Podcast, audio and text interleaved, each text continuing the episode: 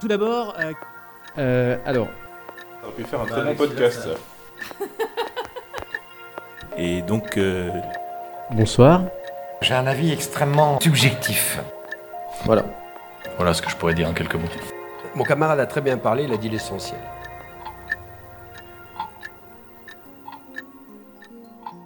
Pour cet épisode bonus de Signal sur bruit, j'ai demandé à Delphine Deschaux-Dutard, maître de conférences en sciences politiques à l'Université de Grenoble-Alpes, si elle pouvait apporter quelques éléments de méthodologie importants lorsque l'on débute un mémoire de master ou un article scientifique. Je suis Anaïs Meunier et vous écoutez Signal sur bruit. L'idée derrière cette petite capsule méthodologique était de redonner des éléments clés, certainement déjà bien connus, mais sur lesquels il semble nécessaire de revenir, la répétition étant, on le sait, un des éléments clés de la pédagogie. Le premier conseil que je leur donne, c'est de bien faire une différence, ce qui n'est pas toujours clair finalement, euh, entre la thématique, le sujet et la problématique.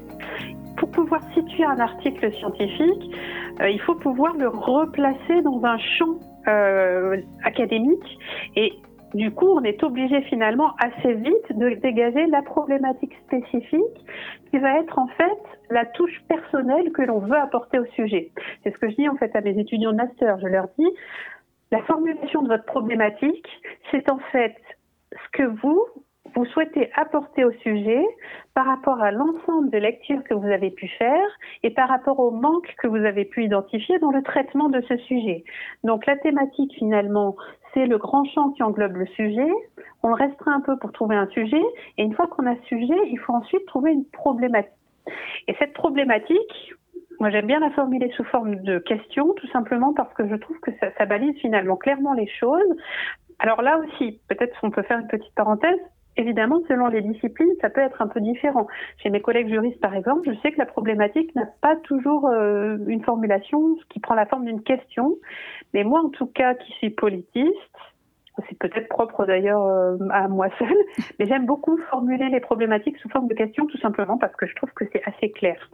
Et l'objectif, en fait, de cette problématique, c'est de montrer qu'est-ce que moi, en tant que chercheur, j'entends apporter à ce sujet, dont j'ai conscience qu'il a été étudié par d'autres auteurs. Et là, ça va être euh, la place de la revue de littérature que l'on fait en introduction, pour bien montrer qu'on maîtrise la littérature sur le sujet et qu'on entend apporter quelque chose de différent, ou alors un contrepoint, ça peut être une prise de position par rapport au traitement qui a été fait auparavant, mais ça vient situer finalement l'article.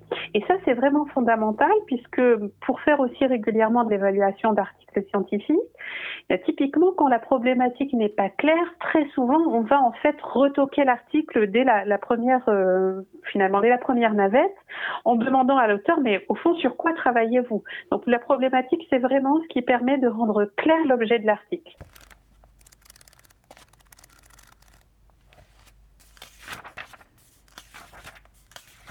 Et l'autre aspect qui me semble important, c'est de bien situer justement la contribution qu'on entend apporter, que ce soit par son mémoire ou par sa thèse ou par son article, à la littérature plus vaste euh, qui, que, qui recouvre finalement euh, le champ euh, dans lequel on entend apporter une contribution, puisque ça montre qu'on n'arrive pas en fait finalement comme une fleur, si vous passez l'expression, en, en, en réinventant le jaune en quelque sorte, mais qu'on arrive en ayant conscience que d'autres personnes avant ont écrit sur le sujet de telle et telle façon, et que l'on va finalement faire de la cumulativité scientifique en apportant des éclairages, en se basant sur une autre méthode, donc ça veut dire en réinterprétant finalement des conclusions qui ont été émises par d'autres chercheurs à travers d'autres méthodes, soit euh, en réinterrogeant un modèle théorique, par exemple, euh, pour euh, plaider pour une autre vision des choses en utilisant telle autre approche théorique. Donc l'important aussi, c'est de pouvoir assez clairement situer sa recherche dans un grand champ théorique. Ça ne veut pas dire forcément faire de la théorie pour la théorie, puisque ce qui est important justement, c'est de nourrir ce, ce modèle théorique ou cette, cette, ce choix théorique par l'étude empirique. Mais c'est important de montrer qu'on a réfléchi finalement à aller sur son terrain avec une façon de regarder, puisque la théorie c'est ça, c'est finalement vers quoi j'ai envie de regarder pour répondre aux questions que me pose mon terrain et comment je vais mettre en sens les données que j'ai recueillies sur mon terrain. Donc c'est pour ça qu'il me semble que cette problématique, elle doit être adossée à ça, à la fois la revue de littérature et du coup le choix de l'approche théorique qui va être euh, adossé à cette revue de littérature. Et je dirais que du coup, ça vient aussi euh, souligner l'importance d'un autre aspect qui là aussi, euh, idéalement, va figurer dans l'introduction, qui est la méthodologie. Alors évidemment, quand c'est une thèse ou un mémoire, on a beaucoup plus de place pour, euh, pour décrire sa méthodologie. Quand c'est un article, on a moins de place, mais ça me semble malgré tout toujours important d'avoir au moins un paragraphe qui explique finalement quelle est la méthodologie qu'on a utilisée, tout simplement parce que, en tout cas, de la façon dont je le conçois, c'est vraiment l'administration de la preuve. C'est-à-dire, j'ai posé telle question, voilà comment je m'y suis pris pour répondre à cette question. Et j'administre la preuve scientifique en utilisant cette méthode que j'expose à vos regards et que du coup j'accepte de soumettre à la critique parce que j'en connais les limites.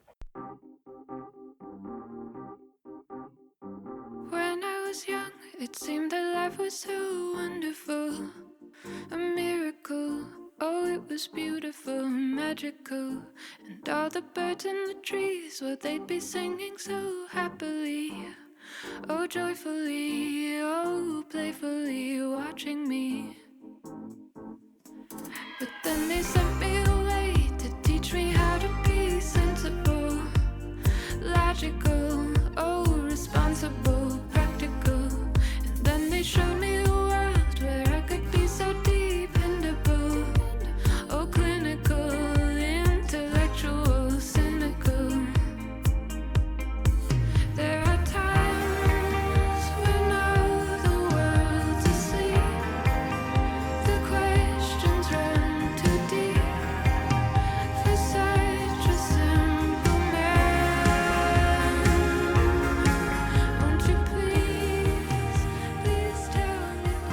Est-ce qu'il y a d'autres points d'attention que, vous auriez voulu euh, mettre en valeur sur ce genre de, travail? Sur un, aspect tout simple, mais qui est le style. Alors, chacun après a son style personnel, mais moi j'avoue que j'ai toujours plaisir à lire les articles qui sont formulés clairement, c'est-à-dire qui ne cherchent pas à faire des grands effets de style, qui ne sont pas empoulés. C'est-à-dire que quand je lis un article scientifique, je ne lis pas du Proust. Si j'ai envie de lire du Proust, je vais lire du Proust. Et quand je lis un article scientifique, j'ai un petit peu envie, moi, en tant que lecteur, et c'est ce que j'essaye de m'appliquer euh, quand j'écris, donc en tant que chercheur, j'ai envie qu'on me prenne un peu par la main et qu'on me dise, voilà, je suis partie du point A, je vais passer par les étapes B, C, D, E, et je vais arriver au point F, et voilà comment j'ai fait. Et du coup, euh, en suivant ce cheminement, vous pouvez être d'accord ou non, mais j'ai été transparente, voilà comment j'ai fait. Et j'avoue que du coup, plus le style est clair, plus il me semble aussi que, que finalement le chercheur fait preuve à la fois d'honnêteté intellectuelle, mais fait preuve aussi de finalement d'un esprit clair sur ce qu'il a voulu démontrer. Bon, ça paraît un petit peu trivial de le dire comme ça, mais j'aime beaucoup la maxime de Montaigne hein, qui dit ce qui se conçoit bien s'énonce clairement. C'est un peu bête et un peu banal de le dire, mais c'est vraiment aussi euh, une recommandation que je fais à mes étudiants et que je fais aux jeunes doctorants que je peux suivre régulièrement. Parce qu'on se rend compte que parfois, ils ont tendance à vouloir un peu des effets de style, tout simplement parce qu'ils sont un peu pris dans le jargon euh, scientifique.